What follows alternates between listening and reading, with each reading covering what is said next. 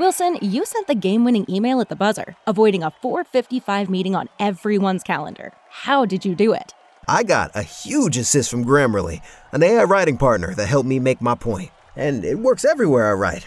Summarizing a doc only took one click. When everyone uses Grammarly, everything just makes sense. Go to grammarly.com slash podcast to download it for free. That's grammarly.com slash podcast. Easier said, done.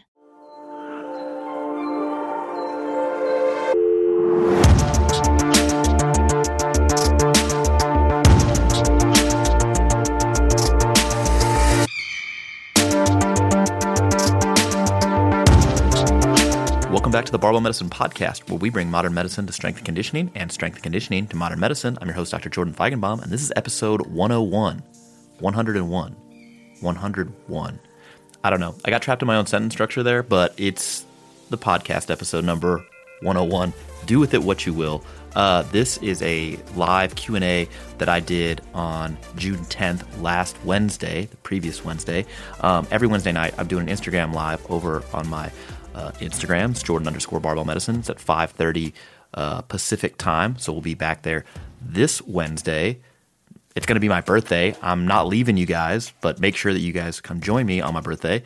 And, uh, you know, we'll have a good time. I answer your questions. And if it's good and the audio is good, we put it up here on the podcast. Sometimes it makes it to YouTube if I video it. And uh, I'd love to have your questions. So this one, we run the gamut from everywhere from COVID to CrossFit to uh, how to get back in the gym to uh, overload work, etc. Chocked full of information. Let's not waste any more time. Let's get right into the podcast. Let's start at the beginning. The um, with the study that I actually shared in my stories. It was yeah published today. Sometimes when we get new studies, they're actually like published tomorrow. Uh, they're like published in the future. So uh, this article is published in the Frontiers of Physiology, which is one of the uh, journals that I check out frequently. Um, the title is Similar Energy Expenditure During Body Pump and Heavy Load Resistance Exercise in Overweight Women. Now, this is a study that was done within another study. Um, basically they did a series of different experiments in a, this longer term trial on resistance training. So this was one of the papers they end up publishing out of that. Um, in any case, this is a Norwegian research group. They took uh, women who had BMI greater than 25 and uh, they split them into different groups uh, where they got different exercises, and there's also a control group. One of the groups did body pump, which is like this Les Mills thing. It's an hour long class where you do circuit training. There's nine different uh, sort of stations, then you end up doing like hundreds of reps, maybe thousands of reps uh, total over the session, depending on you know your fitness level. And uh, the other group did resistance training. They effectively they were doing multiple sets with uh, eight RM, so eight rep max sort of intensities, and they had twelve different exercises. So they would do like squat and then lunge and then bench press and then incline bench and like lat pull down and it, like a pretty intense session if you think about doing multiple sets at your 8 rep max for 12 different exercises that's a it's a crazy session and so I think if you ask people who are into uh, resistance training, like, hey, which one is likely to be to burn more calories? This Les Mills body pump thing, where you're, you know, doing all uh, doing all these circuits at relatively high intensity, or do this uh, 12 exercise, you know, monster mash session where you're doing eight rep maxes uh, on effectively all the exercises, which one do you think is going to be more taxing and which one do you think is going to burn more calories? I think most of the people who have done resistance training would actually say they would come up with this idea that the resistance training, the heavy resistance training, is probably uh, more taxing, like more uh, uh, sort of fatiguing in a way and I probably wouldn't argue with that. I think if you actually tested fatigue, which is defined uh, as effectively a reduction in force production um, that you measure, and so you can have central fatigue, which is due to things going on in the brain. Um, so effectively, the brain stops sending the signal to the muscle to contract, or you can have peripheral fatigue, which is something at the level of the muscle, or basically just not the brain that prevents force production. Um, so that's central and peripheral fatigue, and I would imagine that actually is higher in the resistance, the heavy, the high load uh, resistance training group. Um, but overall calorie burn was actually equivalent between the two. So there are a bunch of different ways to get the job done. And I think my takeaway from this isn't that one is better than the other or that they're equivalent to each other as far as like long term outcomes and long term sort of uh, sort of strength or hypertrophy improvements, but rather, you know, there are a lot of different ways to exercise, which, you know, I could have told you that before reading the study. Um, I think most folks in the resistance training community are going to see this study. If they see this study, we'll try to explain it away and say, "Ah, oh, well, body pump's stupid. It's not lifting weights, and there's all these other benefits to lifting weights." And it's like, I mean, I feel like that's the wrong argument. If somebody wants to do body pump, that's cool. Let them do body pump. Most people are inactive. Um, the vast majority of uh, individuals are inactive and do not do any resistance training. And so, if they wanted to do body pump, like, more power to you. That's my hot take on that. So that study I linked in my story. You guys can check that out. Again, I think it was really interesting, and uh, if it the actual whole article is available for free. So if you're not really used to reading the research, you can actually check that article out, go through the whole deal, and uh, there's a lot of what I would consider to be like fundamental exercise science stuff in there that you should know. Lee Dubois from Louisiana, or as the folks in Louisiana say, I think Louisiana I assume that's that's the vernacular. Uh, what makes satiety higher from 50 grams of protein from chicken breast versus 50 grams of protein from whey protein powder? I actually don't think that's the case. Uh, although it'd be hard to to compare directly. Um, one, because usually the fat content's a little higher in the chicken, particularly if you don't just boil the chicken breast. So if you cook it uh, somehow, where you're actually applying fat, and that fat ends up that you that you end up consuming it, so the total calories ends up being a little bit higher. But let's say that you were able to match total calories. The biggest sort of satiety difference maker would be one is liquid and one is um, uh, like whole food. Uh, that you have to, you know, chew and swallow and all that other sort of stuff.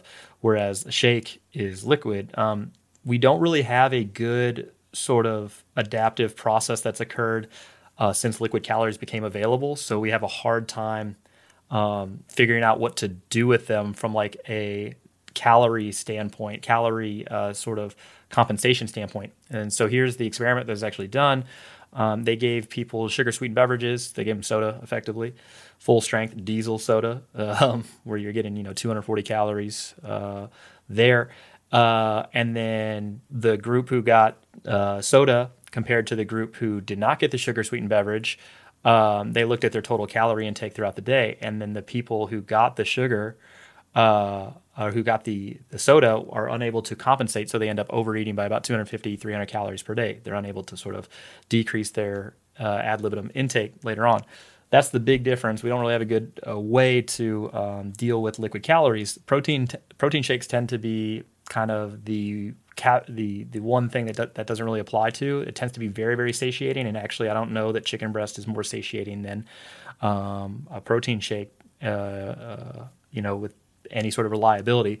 What's more is that when you get into like the different types of protein, whey protein and casein protein tend to be about the same. In fact, there's some evidence showing that whey protein is a little bit better than casein with respect to satiety, meaning that people will end up eating less for a longer period of time. Um, and actually, it keeps blood amino acid levels higher for a longer period of time than casein. So people are like, oh, I should take casein because it's a slow digesting protein. It's like, I don't know that you actually want that. And whey seems to be able to do a better job than that. And it tends to be more satiating, uh, at least in some studies. So, shrug emoji. I don't know that there's really a strong reason to recommend having multiple types of protein. If you prefer casein, that's cool, knock yourself out. But I wouldn't buy casein and a whey. Uh, and then again, with respect to the chicken versus the, the whey protein, I don't actually know that the chicken's more satiating. Hopefully that makes sense. Not a specific question, but could you talk a bit about overload squat and deadlift with chains? Yeah, I mean, so exercise variation just in general is something I find that is both unimportant in the sense uh, for for the general strength conditioning trainee like it really doesn't matter what exercise variation that you pick uh, with respect to like long term health outcomes, um, provided you're picking variations that you will adhere to and, and you know and you enjoy on some level. Um, but on the other hand, can be really important for strength performance because people respond differently to different variations and prefer have different preferences. Um, uh, so overload work I don't think is necessary meaning I don't think that you need to squat with chains or deadlift with chains or bands or use a slingshot or whatever to uh, get this as strong as humanly possible. I think they can be beneficial from a psychological standpoint. You get to handle heavier weights, and then to the extent that you can develop some of the eccentrically, uh, sorry, the eccentric um, structural bits that uh, that play a, a, a, major role in strength performance. Um, I think overload work tends to tends to maybe do that a little bit better. And what I mean by that is we tend to be much stronger on the eccentric than on the concentric, uh, something like 20% stronger. Uh, so if you can overload that a little bit, um, so weight releasers can work, chains can do it a little bit, not a lot, but maybe some. Bands, same sort of deal, um, and obviously just heavy straight up eccentrics can uh, can do that. Tempo probably doesn't do that, but uh, the things that happen, you tend to build the sort of stiffness in the tissue, which is better for you get a better stretch shortening cycle. Uh, you get more mechanical energy stored in the muscle. Um, tend to get more costameres, which are effectively these lateral projections from the sarcolemma, which is the envelope surrounding the muscle, um, that and, and from the muscle into that sarcolemma, so you get better force transfer not only within the muscle but between muscles. So that's pretty neat. You also tend to get some neurological adaptation there so so yeah, some of those eccentric training bits, I think you maybe get a little bit more development there. But again, weight releasers probably do that the best. Uh, and it, and again, I think probably the biggest benefit you end up seeing is from um, uh, the psychological aspect there. In addition to just general exercise variation, I do think general exercise variation is a good idea because you you end up uh, reducing the risk of overuse injuries. You tend to have better motor learning outcomes, stuff like that. So uh, that's why I would do that. The actual, you know, necessity or need for ba- chains and bands and stuff, um, you probably don't need it. You can live a full and complete life without that stuff. So, all right, squat boy. There's three eyes. I lost all the rest of the questions too. So if you if I haven't answered your question yet, resubmit. Uh, let's see. So my concern on putting the bar exactly on the shelf of my posterior delt so I don't know that you can actually define a specific point that's like, oh, this is the rear shelf of my posterior deltoid. It's just made up. Um, wherever the bar, wherever you place the bar for the low bar squat should probably be below the spine of the scapula. I feel like that is a fine definition. Um, but whether it's you know um, two millimeters below or two centimeters or you know more um, or less, you know, it's personal preference. And so you should find a place that you feel like is comfortable, you feel secure, and is repeatable. I think those are the some reasonable considerations. Lee, again, what's up, man? Hey, have you noticed any negative impact on your golf game from training the same day or vice versa? Uh, so yesterday I played after a pretty heavy session, um, and I shot a 79. Uh, this was after stiff-legged deadlifts off a deficit. I worked up to 440 for a couple sets of 10 incline benched 330 for a couple sets of five, and then did uh, leg press as my third movement. Yeah, I don't know. I feel like I'm pretty well trained, so the training sessions don't really take it out of me that much. Golf is probably more fatiguing in some ways and, uh, and less fatiguing in other ways, but uh, yeah, no real influence that I can uh, I can discern. What is the best tip you have learned to strengthen your golf game? Uh, so far, it's like having a continuous sort of like process to go through like figuring out what the club you're going to hit is and then your sort of setup. So um, for me, I check the lie, I check the distance, wind, uh, and then decide on a yardage I want to play. And then I pick the club that I want to hit for that distance. Um, and then basically I, I sit behind the ball, look at where I want to aim, ground the club, take my stance, look at the target again. I mean, I try to do this the same way each time. It's it's a relatively new tip, but that's probably had one of the biggest impacts on my game, except for just playing. what are the indications for selecting the bar- barbell biceps curl with chains in the squat rack, and why is this the best exercise? It's a very Tom Campitelli question, but submitted by Cody Mizuraka. Yeah, we were training yesterday, and this guy had a. Not only was he doing, he was actually doing squats or sorry curls in the squat rack with chains, but using a squat bar and like doing sets of three. I have no idea. I look, man. I think maybe if you're like an arm wrestler, maybe that's very specific to your sport. You know, for a barbell exercise because you get like heavy loading and you need to like deal with that. But uh, save for that, I don't know. I mean, I don't really care if you're curling a squat rack unless I need to use a squat rack. It's like I view that as the same sort of question. Like if a tree falls in the woods and no one's there, does it make a sound? Like no one knows. So if you curl in the squat rack and no one's waiting on the squat rack to like squat or do something else where they need a rack, then you know maybe it's not a big deal. But I was waiting to use that rack and I was not pumped about that. All right. If someone is struggling with consistency in residence, I think I think you mean resistance training. If someone is struggling with consistency in resistance training, what sort of programming should they do, or simply getting under the bar the most important thing?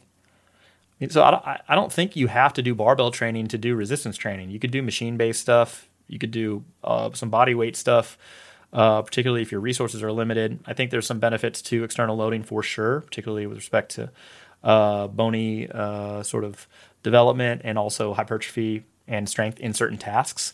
Um, but I think the biggest thing is talking with the person who's having a trouble who's having trouble adhering and asking them what's going on. Like, hey, what do you think is limiting you from doing these workouts? Uh, and then if they're like ex- the ex- these exercises, like, well, what exercise would you like to do? And if it's not that, trying to get to the root of that problem would be way better than just keep drawing up new programs.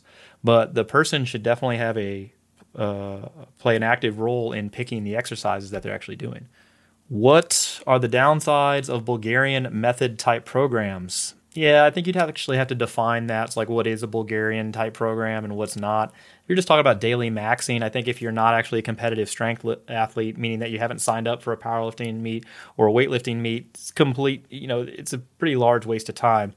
Um, mainly because you really don't need to compromise your long term training development by doing a bunch of singles all the time. And since you haven't been competing for a while, you likely haven't had periods of doing that before.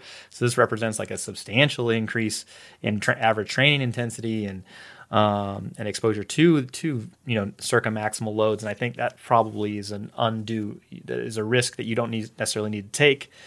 Um, if you are a competitive lifter, there's periods of time where you should be doing you know very frequent singles, uh, particularly if you're a higher level lifter. But yeah, I, I, think people just get romanced by the idea of like doing daily maxes, and it's like if you've never even done you know biweekly maxes or like you know singles regularly, like it's not the program for you.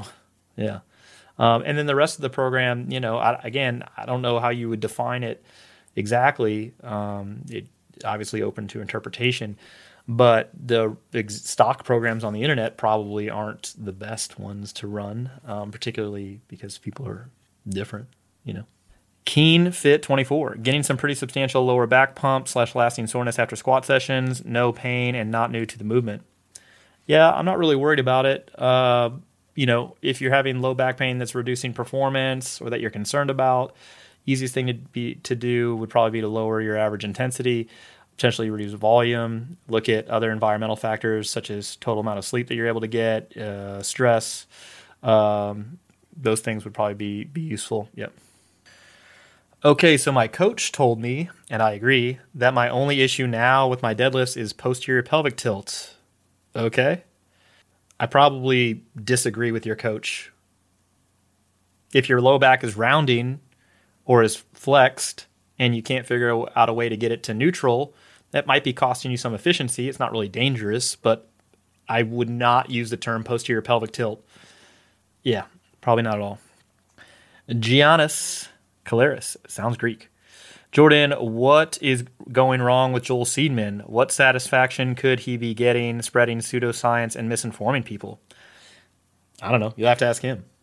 well, there's there's a lot of people doing that in this space and related spaces. And it's like it usually has something to do with market share, proprietary stuff, and getting paid. It's usually how that goes. Most people aren't like, you know, trying to lead people astray on purpose, right? Wongo Congo. What was training with Ben Smith like when you were in your CrossFit phase? Heard he's a workhorse. Oh, I mean, I I wouldn't even say that I was training with him. I went to his gym sometimes and he'd be working out, or his brother, or you know, a couple of the other uh, athletes there, and it's just on a totally different level. The only time that I would like hang is if we were lifting weights, and I'd be like, all right, cool, now I can do this. I'm doing pin press for the first time this block. What is your favorite height slash level for it? Uh, for the bench press, I like using chest level or a couple inches off the chest. And then for overhead press, I either use shoulder level or just above the head. Yep, typically what I do. Have any meets you're interested in been announced yet? I haven't heard that any meets are announced. I know that the meet I was trying to do in May got canceled, obviously, and then they didn't refund. They they said absolutely no refunds, and it's not rescheduled yet. And it's like, why wouldn't you just give us refunds? Get off the hook. You guys aren't getting rich doing powerlifting meets, but whatever. You can keep my money, I guess. Vin 424, since there's no evidence to support the term muscle knots, can you explain random hard spots on muscles common on the traps? Any recommendations? Just muscle fibers. I wouldn't do anything about them. It's not like there's a bunch of like balled up muscle tissue that needs to be released or, you know, uh, changed in any way. It's just muscle fibers. And uh, just because you press on a place and it's hard doesn't mean anything. Or that you feel that they're subjectively tender, that doesn't mean anything either or that, or that you need to do something about them, most importantly. So I would just move on with your life. Any thought with Glassman's resignation and mass exodus from CrossFit? Well, let me just say this. I think that the comments made were obviously racially insensitive. I don't know anything about his other tendencies behind closed doors or, or in public. Um, so, and I don't know how he feels. I haven't talked to him about this in we're not we're not tight, so I can't comment on that. Obviously, it was ill advised and ill timed, and his mea culpa should have come a lot sooner. And I felt like it probably could be a little bit more genuine. That's I feel like that's all fair. Um, and then this is you know looked at through the lens of CrossFit being asked about how they're going to improve their diversity and, and inclusion a number of times. So uh, without really having any answer. Um, all that being said, I'm not a fan of cancel culture either, meaning that if you make a mistake at some point and you're outed, that you just get canceled. You know, people just want to pile on. It seems like and and just and really rip into folks, particularly in the internet. And I I don't know that that's the right move. I can understand people being upset, and I can understand people you know voicing their opinion that's that feel like that's fair and, and can be healthy if done appropriately but what you'd like to do is see people grow and learn from their mistakes. And if they have large platforms or a lot of resources and or both you'd like them to use those things to improve the you know community. So bringing light to these issues doing better um, all that stuff is net good. And cancel culture doesn't really allow that to happen. You just cancel abandon ship pile on.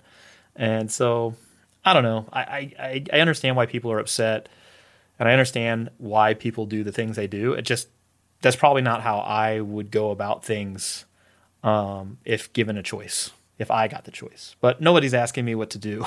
that's just that's that's kind of how I feel about it. I'm impressed with your golf score. Have you played long? Do you train your swing? Uh, I started playing when I moved to San Diego about a year ago. I had played maybe three or four rounds my whole life before that, just with my dad or brother, just kind of tagging along. Um, my swing is trash. I mean, it's not trash. It's look, it's a work in progress. I know that there are things I need to work on, but I really enjoy playing, uh, so it's fun for me. And uh, I think as I get better and more experienced, my swing's going to get better, especially as I get to practice more. So, yeah, my best score right now is 75. Um, yeah, pretty pretty good day. What's your opinion on Julius Maddox's bench form? I think it's good. Yeah, do I think he'll hit 800? Well, he'd be the first to do it raw. And uh, yeah, I think it's coming. So I'm pumped to see it. What do you think LeBron James could total if he dedicated his life to powerlifting? Now, not probably not that much. I mean, not not like he would be good. Um, you know, he would lift heavier weights than most folks because he has a lot more lean body mass and he weighs a lot more. Um, so that allows him to carry a lot more lean body mass. But his levers aren't perfect, aren't really well set up for there. You know, he, yeah, he's explosive, but powerlifting is not really an explosive type sport, right? It's low velocity force production, not high velocity force production. And uh, you know, without a lot of previous exposure to this, I don't know that he'd have this like rapid climb to the top. If you told me he was going to squat in the sixes, you know, that is his lifetime best, I'd probably believe you. Probably bench in the fours, and he'd probably pull seven or some cha- seven and change. Yeah, something like that. Is it more important to hit the prescribed RPE or reps? If I hit RPE 8 at the fifth rep instead of the sixth, do I stop there? Similarly, do I do another rep if I'm not at the prescribed RPE? So in the first situation, uh, it was just a misload, right? So if you're if you're supposed to do a set of six at eight and you do rep five and you're like, oh man, I, I feel like I'm at RP eight already. So a couple things. I don't know that I would try to do that calculus mid set, but let's just you know you can kind of sense you're like I don't know how many reps I have left. This is getting heavy, and you feel like a set at eight, you should have two reps left in the tank, and maybe it shouldn't be that sort of uh, stressful. So, um, yeah, I would I would usually abort the set, you know, and just say all right, five at eight, and then five reps and six reps. About the same stimulus as far as like the specific training adaptations generated by the rep scheme and subsequent intensity, um, meaning that a set of five at eight is very similar to a set of six at eight as far as how they affect your strength performance and the amount of weight that you're using. They're not wildly different. Um, but and then I would just uh, do your back off sets from a lighter weight because you know what you predicted your performance level was going to be that day was not there. Uh, in the second situation where you haven't yet you're unable to hit the prescribed RPE at the given rep range, I wouldn't do more reps to get to the RPE range. I would just terminate the set, add weight, do another set. That's what I would do. When coming back to training, how many weeks do you think it would take a person to get back to their old level of fitness for novice, intermediate, and advanced? So I don't use novice, intermediate, or advanced. I don't use that terminology. Um, and I think it depends on what fitness adaptation you're looking at. Um, if you're looking at like total strength performance, probably not that long, especially given the duration of the lockdown. Wouldn't surprise me if somebody was back to near peak strength in about six weeks. That seems reasonable. Hypertrophy, uh, probably didn't lose much muscle mass. Certainly not any long uh, lasting reductions in uh, in muscle mass if you could start resistance training. So that fitness adaptation doesn't likely need any sort of on ramp, and you probably didn't lose much, if any.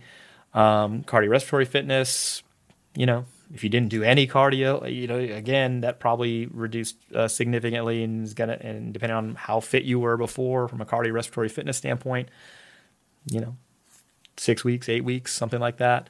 Um, but the level of fitness, you know, that you have, I, I don't know that I would ascribe that to novice, intermediate, advanced. Sometimes the duration of training and and and how you know your programming has to look corresponds with your performance level, but not always. And I don't know that the, using the terms novice, intermediate, or advanced actually are helpful with regards to actually programming. It's like if you're intermediate, what does that mean to me? It doesn't mean anything. Tips for managing mental stress. Oh, I don't know that I have any tips for that. Um, like just like off, like off the top of my head, do this. This is you know what you need to be doing. Because I think a lot of it's uh, specific to the individual. My main things would be to to one uh, prioritize most important things.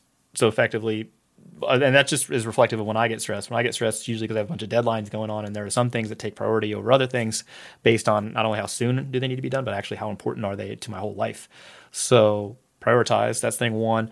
Um, two, uh, I would also reach out to family and friends um, for support. Just say, hey, I'm having a tough time, or I'm have, I'm really stressed. Blah blah blah. So letting them know not only gets you off the hook for being like, oh, they weren't calling me or texting me or whatever, but also gives you a wider support system. And these people will actually be able to help you out, um, whatever that means for you. So those would be my two big tips. Uh, third tip would be to try to keep a normal sleep schedule because that can add insult to injury, uh, and I would not recommend trying to be very very stressed and not sleep a bunch. I've done it, you know, a lot of people have done it, um, and sometimes you have to do that. But if I got to pick, those that's what I would do.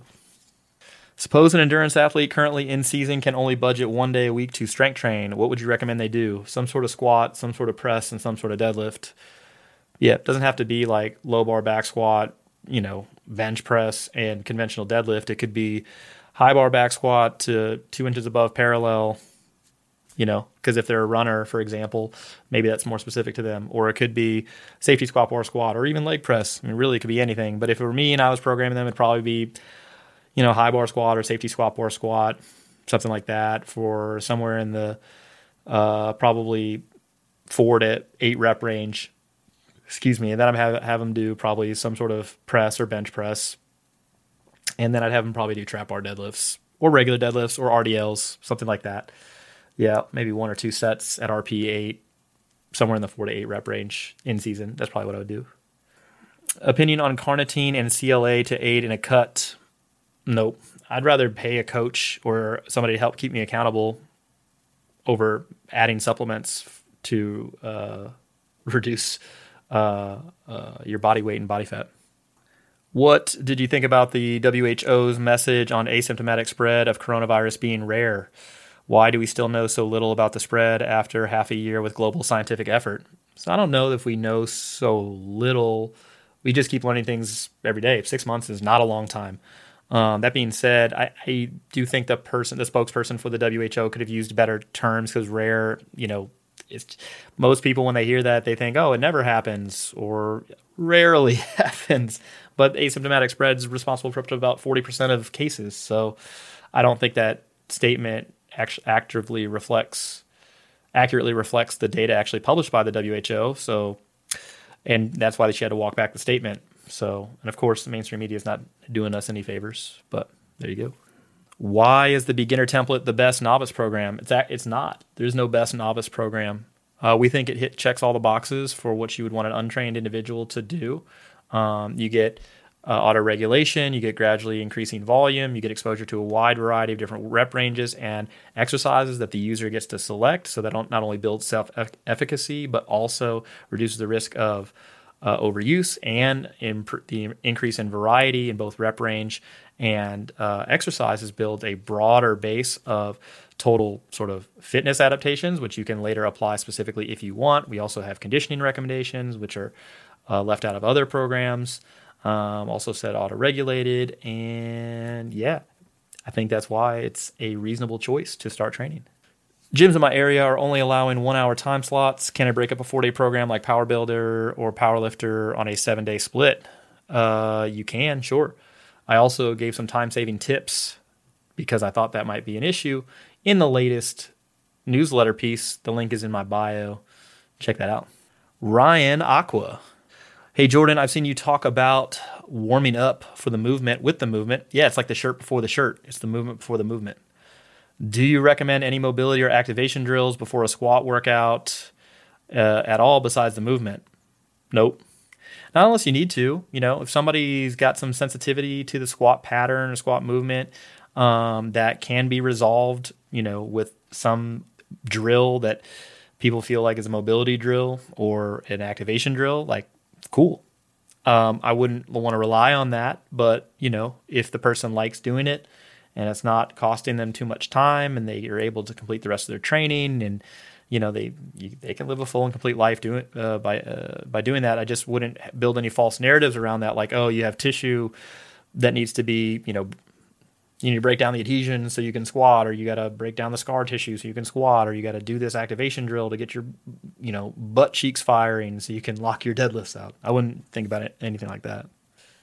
The biggest proponent of the biomedical model in fitness is being exposed. One of their sins is telling people to exhale all air before descent on a squat. Exhale all air before a descent. Breathe out.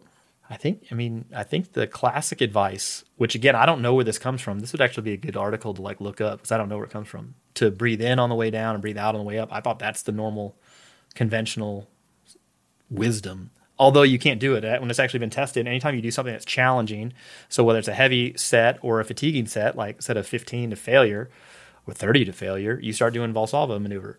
Yeah that's how your body produces force. Science. The frank review. What's up frank? Hey jordan was looking at your group programming. My current goal is hypertrophy. Is that something i can opt into or would i follow the current group cycle? Thanks as always. Uh, we probably put you in the power building group think that'd be good for your goals and your gains. What are good strength standards to have for someone who is not training powerlifting? I don't think that you need strength standards because it's all, arbitrary and it's all specific to particular movements. And if you're not powerlifting, like, why the hell should I just limit these strength standards to squat, bench, deadlift? Should there be a chin up standard, pull up standard, push up standard, dip standard, uh, you know, 1,000 meter row standard? I mean, where does it start and where does it stop? I don't know. I don't know that there's any specific like set of benchmarks that reliably predict health outcomes or like ability to like com- complete your activities of daily life and recreational pursuits. So I wouldn't even think about that.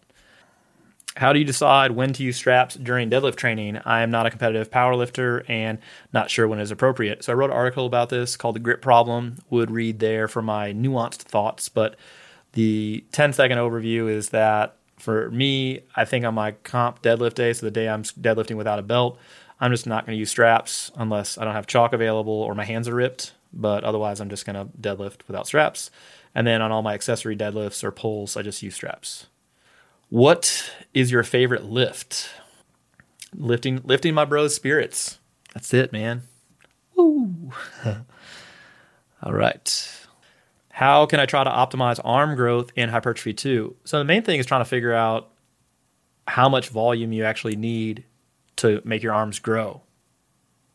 So so just adding more isn't necessarily better. We'd want to get to the if you add more and it's basically overwhelming your your body's ability to like tolerate that training, um, you're actually going to have you know worse outcomes um, which is why you t- typically see most hypertrophy improvements around week three, week four, five, six, something like that when it's actually tested. Now, that can be due to like the actual testing methodology and a bunch of other stuff, but that's typically what you see. You don't see it on the first few weeks. So people basically get used to the training and then the gains start with respect to growth.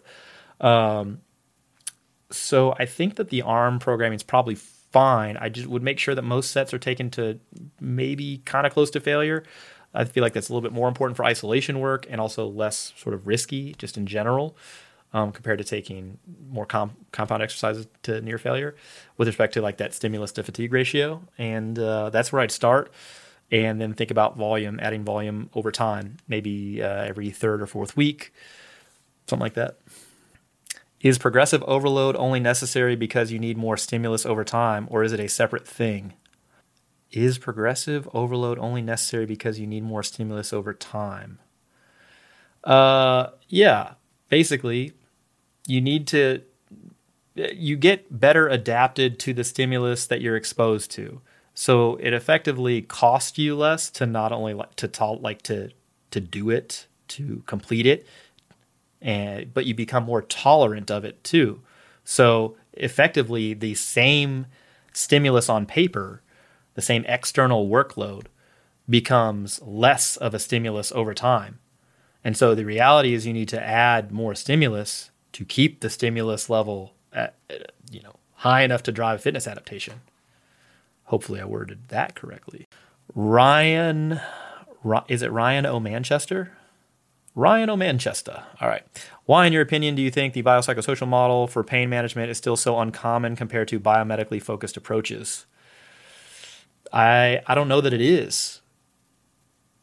I, I, as far as what's being taught and what's being discussed at the academic level, I think what in practice you have people who they didn't ever quite wrap their heads around the biopsychosocial model, and so they don't really understand it.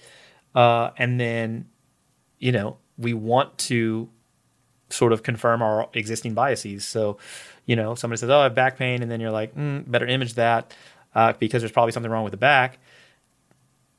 just screaming out biopsychosocial is not going to be enough. So there's a lot of education that needs to be done. And I think, you know, the majority of folks using the biomedical model, they're not bad people. They're not, they don't have nefarious intent. They're just not necessarily educated to the level we want them to be educated in, in the topics that they are regarded as subject matter experts, even though they may not have that expertise. What do you think exercise science and training methods will look like in a decade or so, especially in regards to Instagrammers and trendy fitness posters? So I don't think Instagram is going to be a thing. I think it's going to go the way of MySpace, just because that's the trend here. It probably won't be TikTok either. It'll be something else. Um, and as far as what's going to be hot, I feel like the the it's probably going to move towards like this individualized, you know, fitness programming methodology where we're using AI and like, you know, other sort of rely like markers of certain traits to try to figure out what people are likely to respond best to, given that we know that individuals respond much differently to the same program because individuals are different. Do you have any sources you can recommend for a trainer looking to improve their understanding of programming?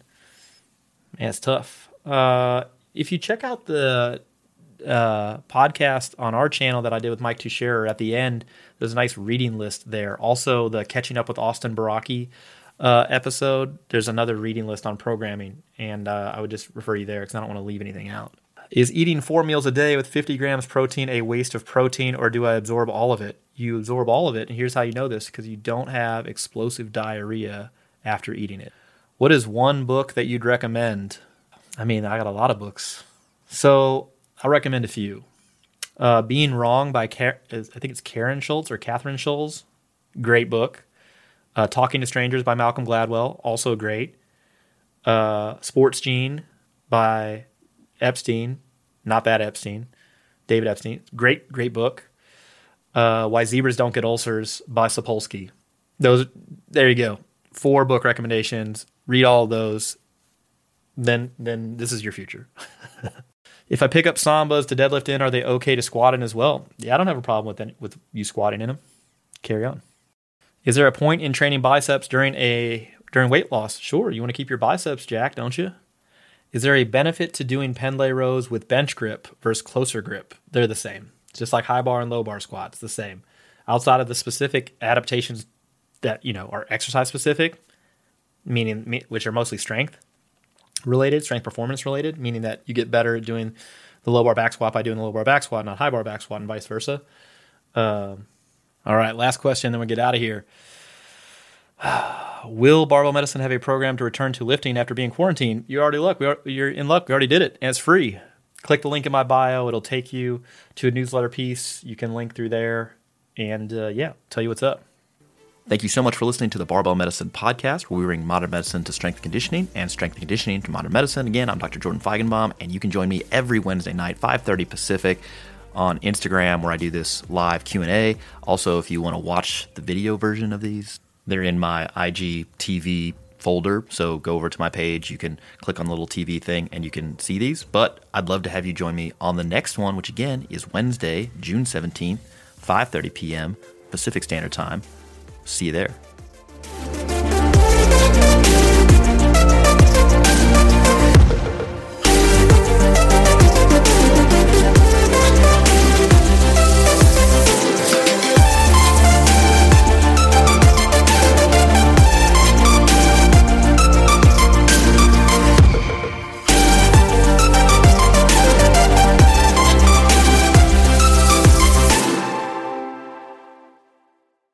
$5,000. That's the average amount of money people in the U.S. are now spending on gas in a year. Five grand. That's crazy. If you drive, you have to download Upside, the free app that gives you cash back every time you get gas. That's right. You can earn real cash back with Upside just by buying the gas you're already buying. You can literally start earning cash back today. I use Upside every time I fill up, and I've already made around two, $300. You're putting gas in your car anyway. Why not get real cash back? If you like free money, download Upside. I'm saving the cash I earn from using Upside to help pay for a vacation later this year. Download the free Upside app now to earn cash back every time you buy gas. Use promo code GAME to get an extra 25 cents per gallon on your first tank. You can cash out anytime right to your bank, PayPal, or a gift card for Amazon and other brands. Just download the free Upside app and use promo code GAME for a 25 cents per gallon bonus on your first tank. That's code GAME for a 25 cents per gallon bonus. Everybody in your crew identifies as either Big Mac Burger, McNuggets, or McCrispy Sandwich. But you're the filet fish Sandwich all day. That crispy fish, that savory tartar sauce, that melty cheese, that pillowy bun. Yeah, you get it. Every time. And if you love the Filet-O-Fish, right now you can catch two of the classics you love for just $6. Limited time only. Price and participation may vary. Cannot be combined with any other offer. Single item at regular price. Ba da ba ba ba.